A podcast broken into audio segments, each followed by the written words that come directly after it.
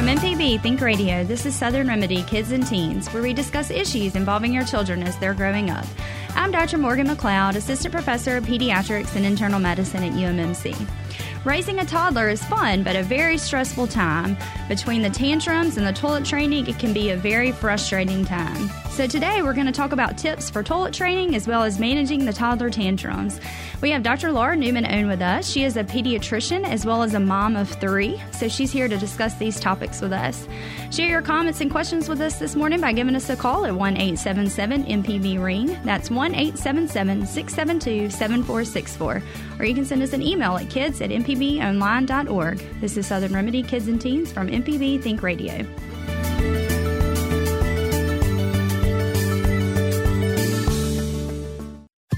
This is an MPB Think Radio podcast.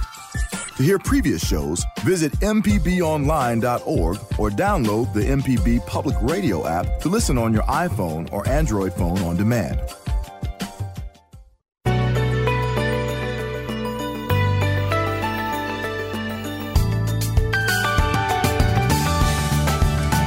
Southern Remedy Kids and Teens and MPB Think Radio. I'm Dr. Morgan McLeod, Assistant Professor of Pediatrics and Internal Medicine at UMMC. Raising a toddler is fun, but it can be a very stressful time. And between the tantrums and the toilet training, it can also be a very frustrating time. So, today we're going to be talking about tips for toilet training as well as managing the toddler tantrums. We've got Dr. Laura Newman on with us today. She is both a pediatrician as well as a mom of three, and so she's going to help us with these discussions today. As usual, we will be taking your comments and questions, and we'd love to hear from you. So give us a call at 1 877 MPB Ring. That's 1 877 672 7464. Or you can send us an email at kids at mpbonline.org. So thank you, Dr. Newman, for coming in with us today. So, um, me. Yeah. So I asked her. Um, she's a pediatrician. She's actually does um, pediatric hematology and oncology as well. But I asked her more to come in today as a mom and not necessarily to give us the medical advice, but we want to hear more about the mom advice because um, it's it's easy for us to talk about things that you're supposed to do and what we recommend doing, but it's different for each kid. And sometimes when you get in the real life situations, it's even more different and more frustrating. And so when you can talk to somebody that's had some experience, uh, um, as I know a lot of y'all have out here listening, um, it's, it just makes it more relatable. And so we want to hear from you. Tell us some of your stories about how you got your children potty trained and how you manage their tantrums that they threw as toddlers because um, let everybody know out there that they're not alone and maybe some tips that could help them in the future. So tell us a little bit about yourself, Dr. Newman. Okay. um, so I, um, like I, like Dr. McLeod said, I am a pediatric hematologist oncologist, but um, more importantly to me, I am a mama. I have a four year old, a two year old, and a six month old. Um, my oldest will be five next month, so we are kind of we have never left the trenches of motherhood. Um, they're all kind of close together. Um, I have three daughters, and so we have potty trained two kids now and gone through the terrible twos that um, doesn't end at two, by the way. Um, but they are wonderful kids, and we have learned so much raising them. You know, you think being a pediatrician, you know a lot about children, but um, motherhood teaches you so much more, and so there's a lot that um, that we've learned by experience. So hopefully we can contribute to these questions and discussions. Yeah, well, thanks so much for coming on. Looks like we've got a caller, so we'll go quick to him. David, thanks for calling. What's going on today? Uh, thank you for taking my call. I got a question. My granddaughter, I don't want to say she's been brainwashed, but they've opened up a store there in in, right next right down the road from us in Southaven, Mississippi, and they're giving out free samples of CBD oil, and they're making some very. They're not licensed.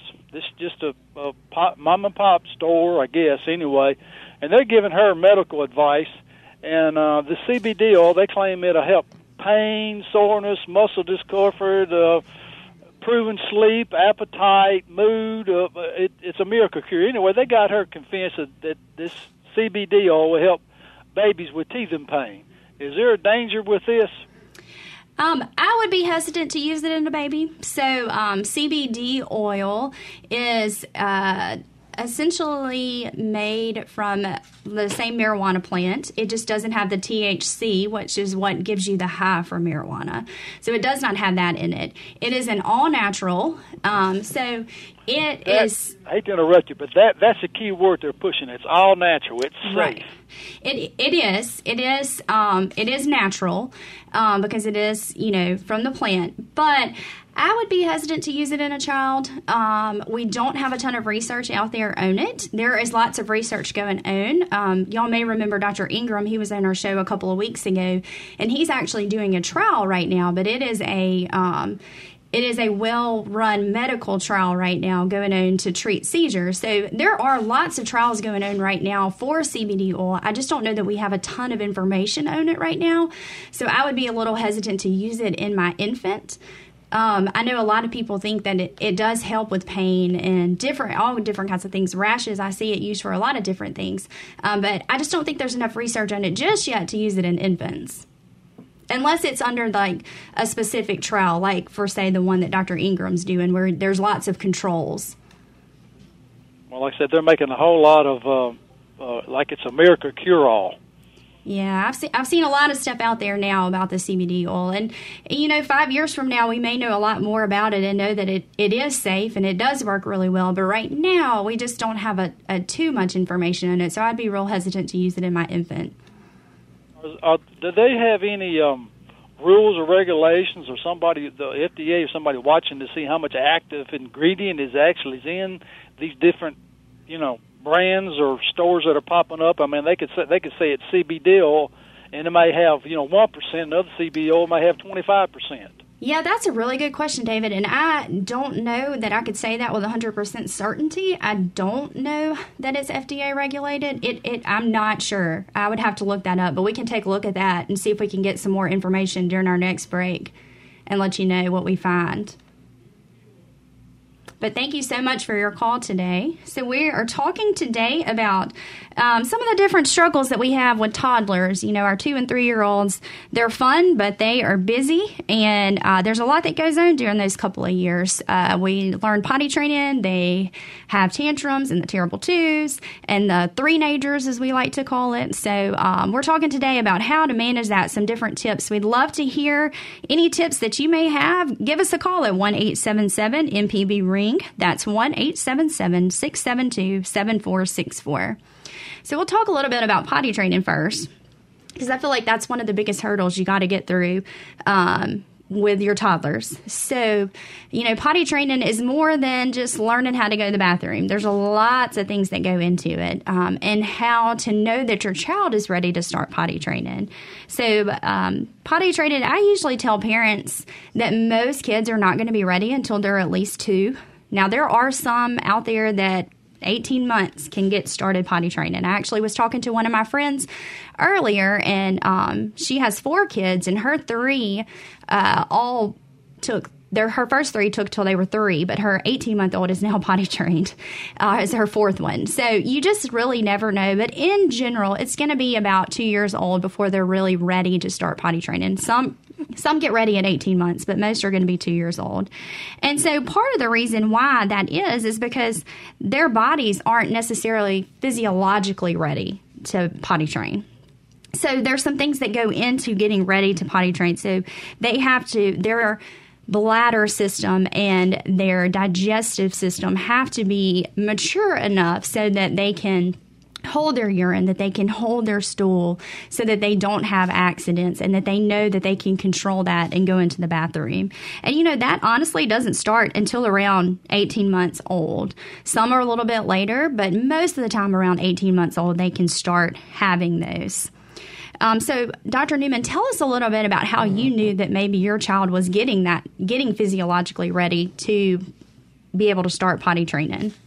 Yeah, so um, thinking way back when my five year old was about two, um, She, we were kind of lucky. She potty trained pretty easily. I know, um, like Dr. McLeod said, everybody is so different, um, and there's such a range. You know, just like with every other milestone, there's a huge range of when kids are ready and when they can learn. And some kids potty train so easily, and in some kids it's more of a struggle. And so, um, my first daughter, when we kind of knew she was ready, she would get upset um, when she um, TT'd or pooped in the inner diaper. She would want to take it off. She did not like being dirty.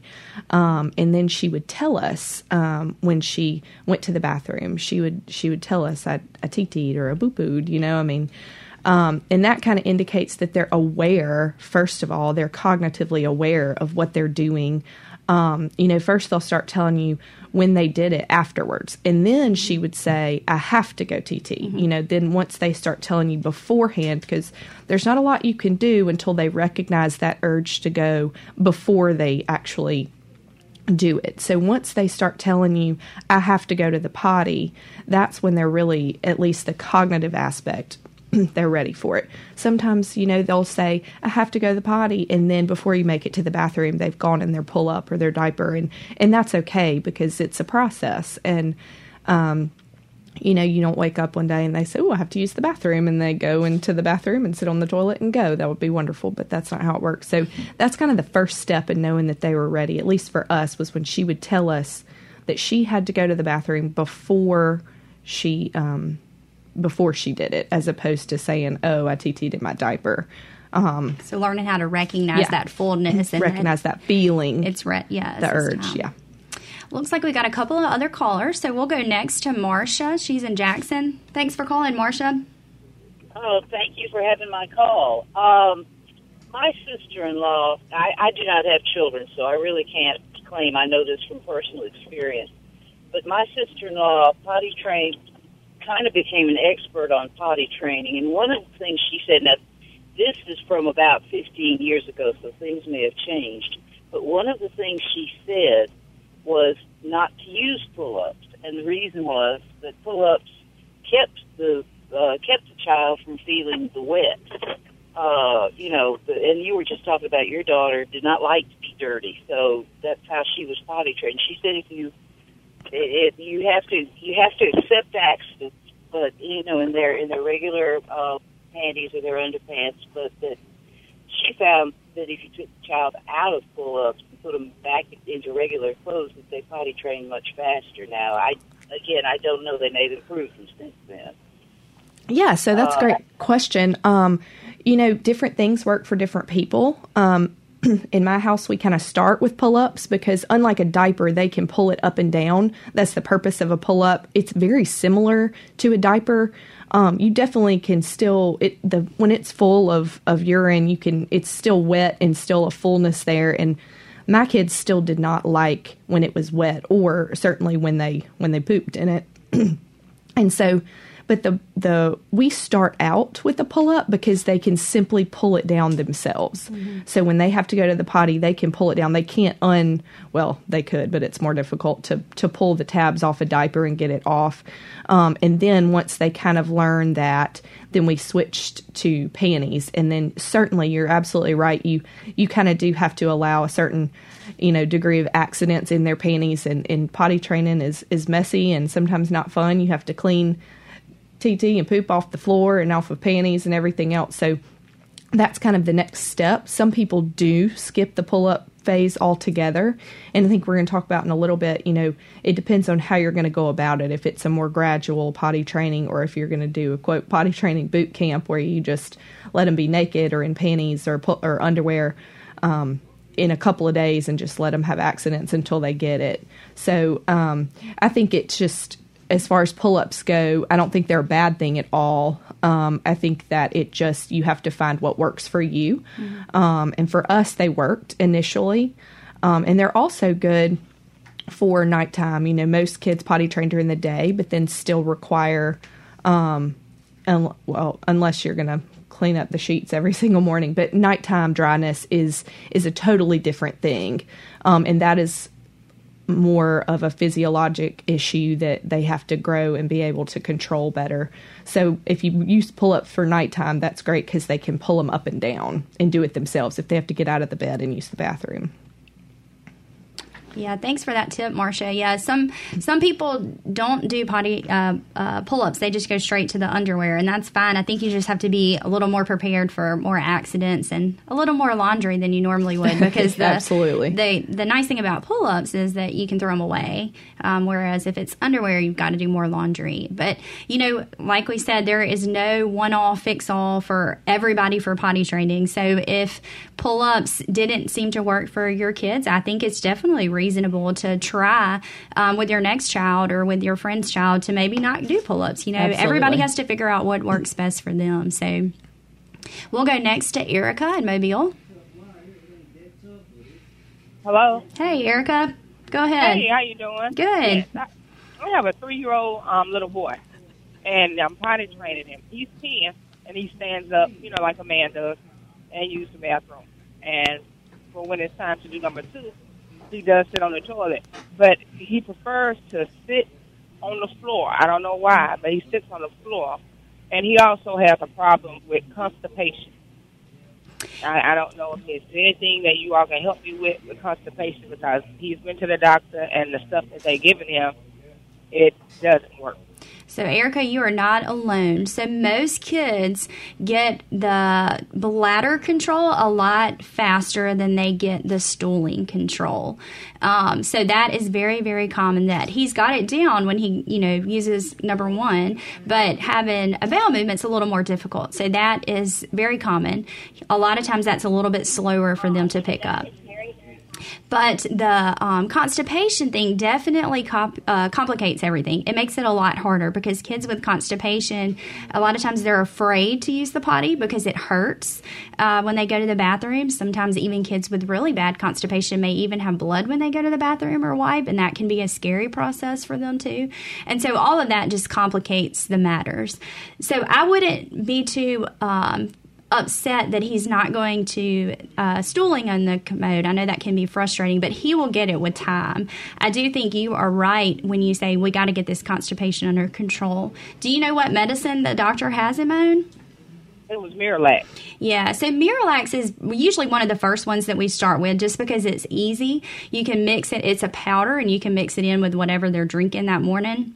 Um, I would talk to your doctor about maybe if you could go up on the dose. I'm not sure how much he's taken, but Miralax is one that um, we can kind of play with. We kind of teach our parents how to play with it and increase it here or back off of it there uh, to see if that helps a little bit with getting his stools a little a uh, little bit softer so that he doesn't get so scared when he has to go use the potty.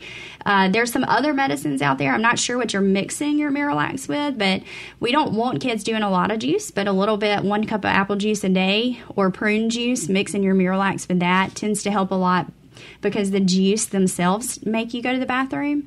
Um, there's also some other medications out there like Milk of Magnesia that you can use that also works. The thing I don't really like Milk of Mag to use as much in kids because number one, it tastes terrible, um, but number two, it also makes them go to the bathroom like makes them have to feel like they have to rush to the bathroom, whereas Miralax doesn't really do that as much. And uh, Milk and Mag can also make them kind of crampy, but it's definitely one that you could use in a rescue situation because it's going to work. It's going to work fast too. Another Okay. thing to add is that um, sometimes kids, when they start potty training, they don't like to feel that dirty diaper. Um, they don't like to poop in their pull up or their pants or whatever. And so, if they're not quite ready to get on the potty for whatever reason on the toilet, if they're scared, you know, um, then they'll start holding it. And so, um, I've found that a lot of times, once they're potty trained and once they learn to poop on the potty, that that constipation we actually struggled with this with my oldest. She would hold it because she was afraid. Um, she did not want to poop in the potty but she did not want to feel dirty in her diaper and so she would hold it and that made her all that contributed to constipation. And once she was potty trained and once we got there she's not been constipated ever again. So a lot of times around that potty training time they will start holding it for various reasons um, during the potty training you know period and then once they learn it kind of gets a little bit better. So hang in there. okay, thank you all so much. Yeah, hopefully that helps some. Thank you for your call. We're talking today about toddlers, uh, potty training, and tantrums, and all the things that go along with uh, raising toddlers. We'd love to hear any questions you may have about these topics, or maybe share some comments that maybe other people can use and when they're trying to potty train their children or helping uh, teach them the t- teach uh, behavioral to- uh, topics with the tantrums. Give us a call at 1 877 MPB Ring. That's 1 877 672 7464.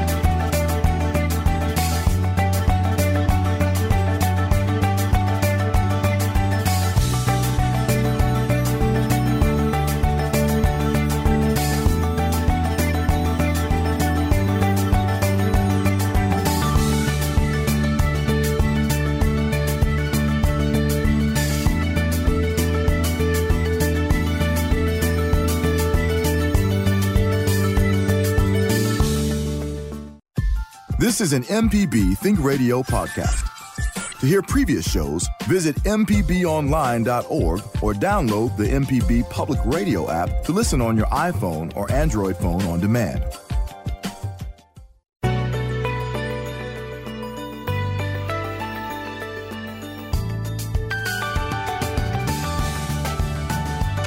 This is Southern Remedy Kids and Teens on MPB Think Radio. I'm Dr. Morgan McLeod, Assistant Professor of Pediatrics and Internal Medicine at UMMC. Today we're talking about raising a toddler, all the different um, problems that you may encounter, including tantrums and toilet training, all the things that can cause some frustration. So, we've got Dr. Laura Newman on with us. She is a pediatrician as well as mom of three. So, she's given us some of her tips that she used with her three kids, uh, two of which are potty trained now. Uh, so, we'd love to hear any comments and questions. Give us some tips that you found that are helpful with potty training. 1 877 MPB Ring. That's 1 877 672 7464. Or you can also send us an email at kids at mpbonline.org. We've got another caller, Christian in Madison. Thanks for calling today. Thank you for having me. Yeah, what's going on? Well, I have a question and a tip. So, y'all were just talking about Miralax, and we have had our little boy on Miralax for quite some time now. He's three. And I was wondering how often or how long is too long, I suppose, keep him on it? Yeah, that's a good question. Um, Miralax is actually a pretty safe medication. Um, the way that Miralax works, it's called called an osmotic laxative. So what it's doing is it's just essentially sucking out the water and absorbing that so it softens your stools. So it's not like I was saying earlier, you know, the milk and mag may make them run to the bathroom and have kind of that crampy. Miralax doesn't really do that because that's not how it works. Um, so it's a fairly safe medication. We have kids that are on it for years. Um, obviously, you know, we don't want to give kids medicines anytime if we don't have to. So if we can get them to come off of it, we definitely want to. But overall, Miralax is very safe, and we have lots of kids that stay on it for several years. Okay. But I think it's worth better. it to um, always try to get your kid to come off of it, you know, if they can, especially it's kind of hard those toddlers too. Another thing is they don't eat a lot. You know they're very picky eaters. They don't get a lot of their vegetables in. So once they start eating a little bit better and they're getting more fiber in their diet from eating more vegetables and a more varied diet that's a lot of times when you can try to come off the miralax. Okay. Well and then my tip um, how we got him to um, use the potty. Um, when he was about two, the daycare started working with him, and of course, we had to, you know, work with him at home. But we ended up getting him a little potty um, from Walmart, and I made him a reward chart and put three of his favorite things, which was Starburst, a sticker, and I had a little toy bag full of toys from like the Dollar Tree and every time he would use the potty, he got to take one of his smaller stickers and put it on a block that he wanted, and that's what he would get, whether it be a starburst or a toy or a bigger sticker. So that seemed to help him. That is a wonderful tip. So that is actually one of the things that I was going to talk about is a reward system is one of the best things that you can do during potty training. And it doesn't have to be, uh, you know, a huge elaborate. They have to go to Walmart and pick out a prize. Just some stickers or a piece of candy. Our kids, our our oldest got one M and m for every time she went to the bathroom on the potty. One M and m and she, you know, loved it, and it really it really works well. Yeah, so that's a great Find something tip. they like, and and it doesn't have to be expensive or it doesn't have to be a big deal. Just find something that really make motivates that child. Yes, yes. So that's a great tip. Thank you so much. You're so welcome. We'll go next to Pam in Hattiesburg. Thanks for calling, Pam. Thank you for taking my call. I just had a tip um, regarding the lady that called in just a little bit ago about her three-year-old that would go number one, but he had trouble with number two, and he would sit on the floor. She might want to make sure that he has something to prop his feet on. It's really hard to poop if your feet are dangling in the air, and a lot of parents forget, I think, because our feet reach the floor, that the kids need something to prop their feet on. Yeah, so that's a really good tip. Actually, um, our you you said it exactly right. It's very hard to get to have a bowel movement with your feet hanging down, and actually, even as adults, we're probably not in the right position. And so that's a lot of the the GI doctors. A lot of times will tell parents exactly what you're saying. Get a stool so you can prop your feet up because that just puts your body in a better position so that you can have the bowel movement. That's a great tip. Thank you. Yeah, thank you for your call. We're talking today about potty training and toddler tantrums and all other different, uh, maybe some difficulties that you could encounter uh, raising a toddler. So we'd love to hear any comments and questions that you may have with us. So give us a call at 1 877 672 7464. 1 877 MPB Ring. That's 1 877 672 7464. So, we talked a little bit about the potty training and how you know your child is ready. So, um, one of the things is they've got to be physiologically ready so that their bladder can hold the urine um, and that they learn that control. So, one of the things that you can see is that maybe your child will wake up from a nap that and stay dry. Um, because if they can't stay dry during a nap time, it's going to be really hard for you to keep them, you know, to potty train them and to get them on a regimen because they can't hold their bladder during a one or two hour nap. So that's one of the things. Another thing is like Dr. Newman was saying that you um, that they can tell you when they've had when they need to go. Well, they'll they first start off by telling you that they went, and then they'll tell you that they have to go. So that's a few of the things. Some other things that you know you just don't really think about is, but they've got to be. Um, ready physically too. So they have to be able to one walk to the bathroom. Um, they have to be able to pull their pants down and get on the toilet, whether that is your small toilet, a little potty training potty that you found them, or if it's putting them on the the big toilet. Um, they've got to be able to climb up there, get in their position, and be able to pull their pants back up. So there's lots of things that go into it that we just don't think about. That you know maybe an 18 month old may not be completely ready for just yet, and so that's okay if your 18 month old's not ready for it because most of the time it's going to be at least two before they get all of those physiologic skills, motor skills. And one of the biggest ones is um, the emotional readiness. So, how do they know when they are emotionally ready to start potty training? And that can be probably one of the hardest ones to gauge um, because, you know, a toddler is going to always say, I want to do it. I can do it. I can do it. Um, they want to be able to do everything themselves. And yes, so, absolutely. a lot of times they'll say that they're ready for the potty um, and they'll want to maybe watch you or follow you to the bathroom or follow their older sibling and say they want to, but they may not be emotionally ready to start it just yet. And so that could be one that's a little bit a little bit harder to tell. Um, but that's also one aspect that you can kind of feed off of because, you know, toddlers really they like your approval and they like to imitate behaviors. So, um, so that's one thing that you can see that when they really do start seeming to show a lot of interest in it, you can kind of feed off that emotional aspect of it and. Um, reward system that's a good one that kind of plays off of it because they want to they need that approval they love the rewards um, the other part is like i said is the imitating and i think uh, Dr. Newman and I were talking earlier that sh- the second her second child's been a l- little bit easier to potty train just because she has the older one to look at, right? Yes, she, the two year old, wants to do everything our four year old does. Um, we she we call them Pete and repeat. I mean, she imitates her in all things, and so um, she started a little bit earlier, a little bit before too, wanting to go to the potty and use the potty, and so um, you know that social aspect and her just seeing and imitating her sister helped us a good bit. So a lot of times, subsequent children are a little bit easier to potty train. Yeah. We're talking today about potty training as well as toddler, all the different difficulties that you encounter with the toddler tantrum, separation anxiety, everything. We'd love to hear any comments or questions, so please give us a call at 1 877 MPB Ring. That's 1 877 672 7464.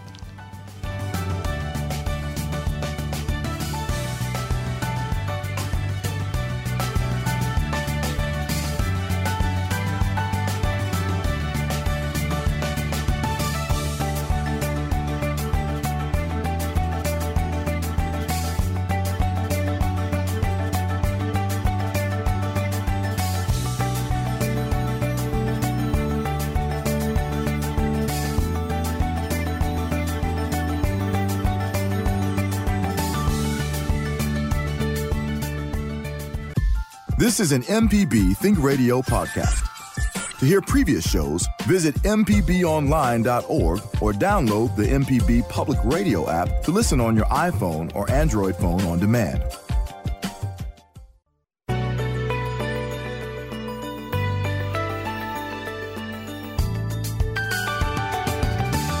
This is Southern Remedy Kids and Teens and MPB Think Radio. I'm Dr. Morgan McLeod, Assistant Professor of Pediatrics and Internal Medicine at UMMC. Today we're talking about raising a toddler, which is a fun but stressful and can be frustrating time. We're talking about tips for toilet training as well as managing the toddler tantrums. We've got Dr. Laura Newman on with us. She is a pediatrician and mom of three, and she is helping us with these discussions today. We'd love to hear from you. Give us a call at 1 877 MPB Ring. That's 1 877 672 7464. Or you can send us an email at kids at mpbonline.org. We'll go next to Petra. Thanks for hanging on for us. Go Thank ahead. You for taking my call. Thank you for taking my call. Yeah. Um, to say two years of age, children are ready to be potty trained. I don't think that's a good guideline because every child is different. Every child develops at their own pace. Um, I have worked with children for 40 years. I tell my parents when your child is dry in the morning, five to six times out of a week, that you can wake them up, take them to the potty. It's time to potty train. Because by that time, the bladder is ready to empty on command. If the bladder is not ready to empty when you want it to empty and it empties because it is full, your child's not ready to do that. You're asking a child to do something they physically cannot do, which is very frustrating emotionally and physically for the child. Emotionally, pee and poop still belongs to a two year old and they don't want to give it up. And I want to say another thing to temper tantrums. Our receptive language, what we understand, compared to expressive language, what we can say, mm-hmm. has such a huge difference at 24 months. That's why toddlers get upset. They can't tell you, Mom, you've been at Walmart too long. 10 minutes was all I could take. I want to go. I want to go home. So that's what I have to say to that. Thank you so much for taking my call. Yeah, thank you for calling. So, I guess let me clarify. So, I wasn't meaning that you had to start potty training at two. Um, I was saying that most kids are ready starting around age two. Um, it's kind of hard. I guess I was trying more to imply that it's hard to start potty training before age two, while there are definitely some kids out there that are able to potty train around 18 months and two years old. Most aren't even physiologically ready and have the motor skills until they're at least two.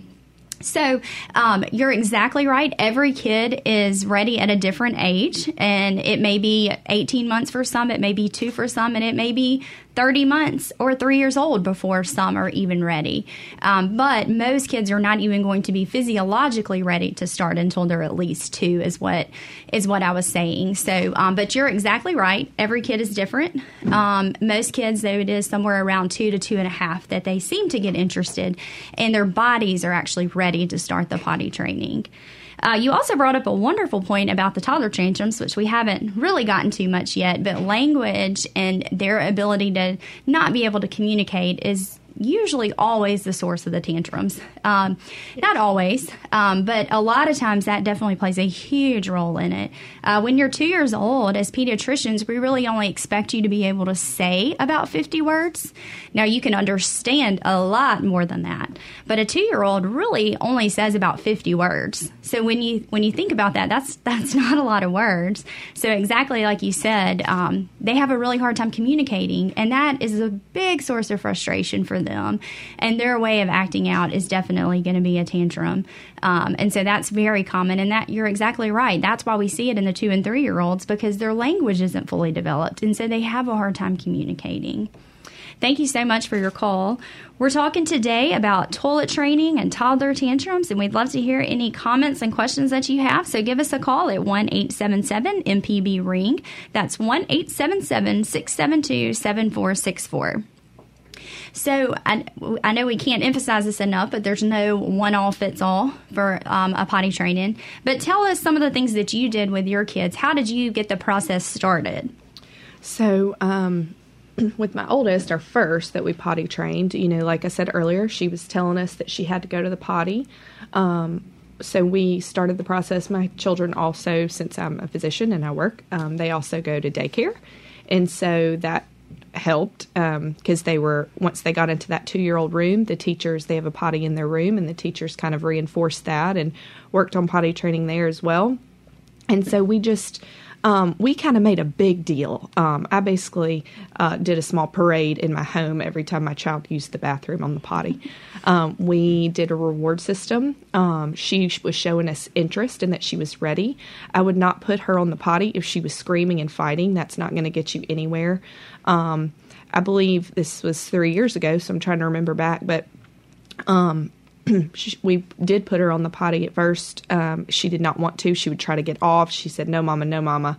Um, there was a little fear about the potty, um, and so we did not push it. She wasn't ready. And then once she started showing some interest and told us she wanted to get on the potty, um, a little over age two, we would take her um, and we would tell her, "If you TT or poo poo on the potty, you get." an M&M and that reward system worked well for us and she you know showed interest and then she got it. She potty trained in the daytime um, and pretty pretty quickly and was dry during the day wore panties during the day. For about six months after that she continued to wear pull up at nighttime. Um, you can have the ability to potty train during the day when you're awake. Physiologically and physically that's easier than when you're asleep that's a whole different it's an unconscious it's more of a physiologic issue when you're asleep. So it is okay to have your child potty trained during the day um, and that's and if, even if they can't do it at night and that's totally okay um, especially if they're a little older. Some particularly boys can't potty train at night, it's more of a struggle. And some kids have bedwetting up until age five or six, and that's considered normal. And you don't want to wait until they're dry at night to start potty training during the day because that's going to cause distress for a five or six year old um, socially at school and things like that. So it's okay to to potty train them during the day and continue to work with a pull up or something at nighttime. Um, but that's what we did. We waited till she was ready, and she was excited about it. And we clapped and cheered and gave her an M and m and ran around the house. And I won't sing it for you, but my husband made up a potty song, and we still sing it sometimes. It's kind of a joke in our house. Um, but we just did a lot of song and dance, and you know, toddlers really want their approval, especially my first child, who is a huge people pleaser. Um, and she just really soaked in that praise and positive reinforcement. And just that really worked for us. And rewards positivity um, is the way to go. If they're not ready if they're not doing well they're still young. It's it doesn't get you anywhere to be negative about it and to punish them for not going on the potty. That is absolutely not going to work from a mama standpoint and from a pediatrician standpoint. So just you know punishment for not being able to do it is not is not the route yeah. for sure. looks like we got another caller, Mikey. Thanks for calling us today. What's going on? Oh, thank you. And she just answered a couple of my questions, uh, but I, I hope that she will repeat them um, about boys having later physiological development, particularly with bedwetting. And uh, like I say, I hope you'll reiterate that because you know that's something that, especially those of us who don't have kids of our own, but sometimes have, you know, we're in charge of having some other people's kids with us. Um, but the only one that, that was not answered is whether or not diabetes and a predisposition to diabetes because it's genetic in the family um, has something to do with um, well with bedwetting particularly since it, it comes after potty training. Yeah, so uh, boys boys definitely tend to have a little bit harder time. Now, not all boys. Um, I don't know that there's a ton of necessarily a lot of scientific evidence to back up all of it um, to explain everything, but anecdotally, I have seen it with my own two eyes that boys do tend to pick it up a little bit slower um, than girls do. And the bedwetting, you know, like Dr. Newman said, it is totally normal for kids to wet the bed until they're five, even six. We usually, as uh, pediatricians, don't start intervening until they're at least six, sometimes even until they're a little bit older, like eight years old, um, before we'll consider really intervening medically for the bedwetting. Um, so it's definitely something that can be frustrating, but you just have to be prepared for it. Like she was saying, whether that be a pull up, putting plastic on your bed um, so that it doesn't get on the sheets, but uh, it can happen for a while. With regards to the diabetes, um, with with new onset diabetes, um, a lot of people have what we call polyuria, which means they tend to urinate a lot more than normal. Um, they also drink a lot more, so uh, they have polydipsia and polyuria, so they'll drink a lot more and they'll urinate a lot more. Um, usually with new onset diabetes, that's just a sign that your sugar is high because um, water follows sugar. So if your sugar is really high, then you tend to have uh, more of a natural diuretic. So most of the time, diabetes shouldn't really be playing a role in bedwetting. Like I said, it could be. Um, it could it, bedwetting is pretty common the thing with diabetes is you should see other changes throughout the day. So it shouldn't just be bedwetting. It should be uh, ex- like that they have the polyuria, go into the bathroom more frequently during the day as well, not just at night. You may also notice that they're drinking more, like I was saying, the polydipsia. So, um, diabetes hopefully should not be the source of bedwetting, but it's definitely something you need to be looking out for if they're having these problems during the day as well. If it's just isolated to the nighttime, it's usually not a medical problem. It's it'll eventually work itself out. Uh, but di- and if it's genetic, if it's in the family, and uh, there's quite a history of yeah. it. So the the type two diabetes tends to run in families a little bit more than type one diabetes. Necess- and type two diabetes is the one that we see a lot of times as you get older, uh, but we're also seeing in some of our kids from um, obesity because it is directly related to obesity. Uh, the type 1 diabetes, it can run in the families, but it's not as common as type 2. And um, the type 1 diabetics are usually going to be a lot sicker than the type 2. So the type 1 diabetics have no insulin at all.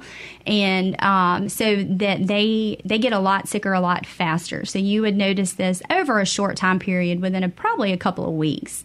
Um, whereas type 2 diabetics, it's more of a gradual presentation uh, because they still have a little bit of insulin left in their body. It's more of an insulin resistance initially.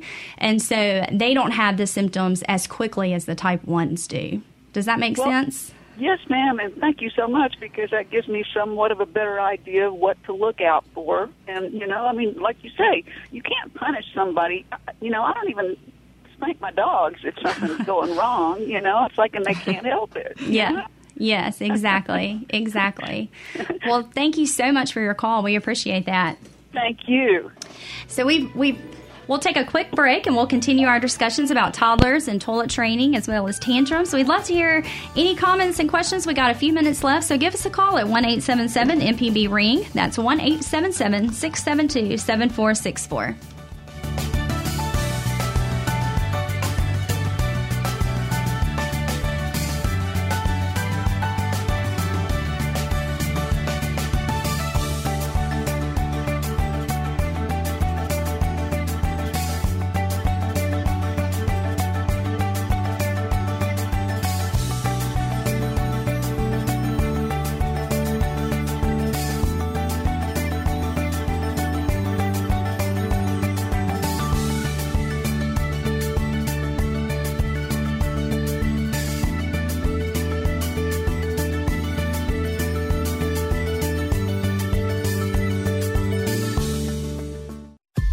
This is an MPB Think Radio podcast. To hear previous shows, visit MPBOnline.org or download the MPB Public Radio app to listen on your iPhone or Android phone on demand.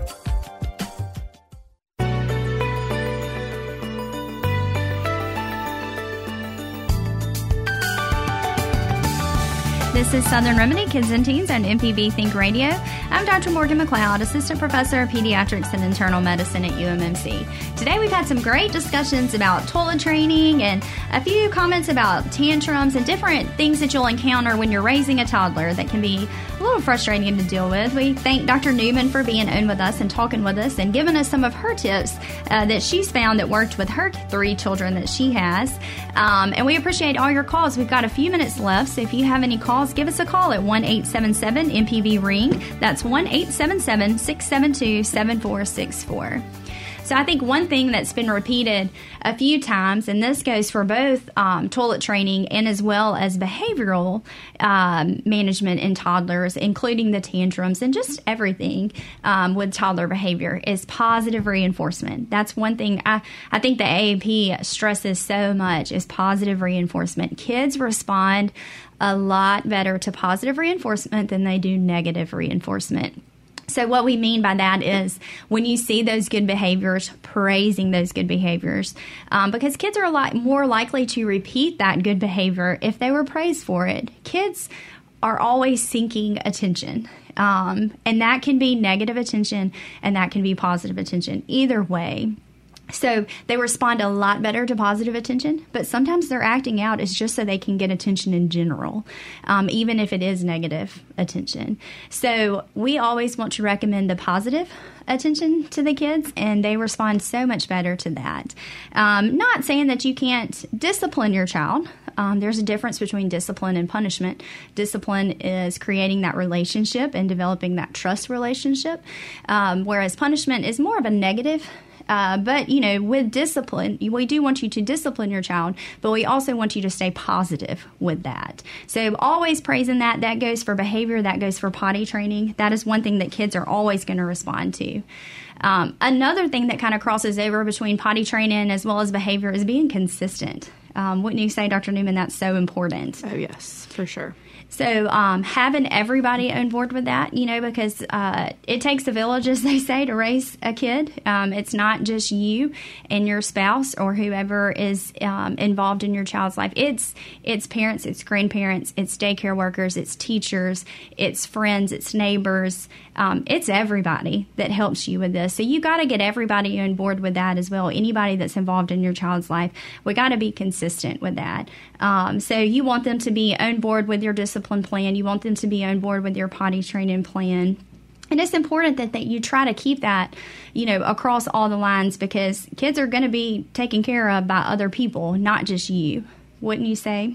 Yes, absolutely. And consistency is a big deal. Um, consistency makes kids feel safer too. You know, um, they know what to expect. They know what the rules are. They know, you know, they they know what's going on. And if if they're in different environments where the rules change, and that may mean they get disciplined for something that they wouldn't have gotten disciplined at somewhere else. You know, it's it creates confusion. They can't understand when to follow what rule if it's if it's different across different environments. So um, it it cuts down on confusion for the child, which cuts down on frustration, which cuts down on tantrums, um, and it it gives them a safe feeling mm-hmm. that they know they know what's expected and what's going on, and um, that just makes them feel like safe. Yeah, for lack of a better word. Yeah, exactly, exactly another thing, you know, it, it, it, can be a frustrating time. It can be a very stressful time, but it's also a rewarding time. Um, you know, you get to see your child learn and develop so many new skills, um, especially like the potty training. They get so excited mm-hmm. when they finally accomplish that. Um, and the fact that you get to be a part of that and helping them learn those new skills that they're going to carry on through the rest of their life. And so it's the same thing with uh, behavioral stuff, too. You know, you want to teach them those good habits mm-hmm. um, to you know teach them those to be a happy healthy person on down the road and to be a part of that and to teach them those skills it's a very rewarding time yeah and and you know, two, everybody talks about the terrible twos. Two is one of my favorite ages. Um, we're on our second two year old, so I have, you know, N of two, but um, I love the two the two year olds. It, it's a challenge sometimes, but they're just learning language mm-hmm. and they're learning so much and watching them grow really quickly and be able to communicate better with you. It's really it's a fun time. Yes. Well, thank you so much for Dr. Newman being on with us today. I think we've had some wonderful callers and we appreciate all our callers. This has been Southern Remedy Kids and Teens. It's a production of Mississippi Public Broadcasting and Think Radio and is funded in part by a grant from the University of Mississippi Medical Center and generous support from listeners like you. Today's show was engineered by Jay White. I'm Dr. Morgan McLeod. Join us next Thursday at 11 for Southern Remedy Kids and Teens and stay tuned for NPR's Here and Now coming up next on MPB Think Radio.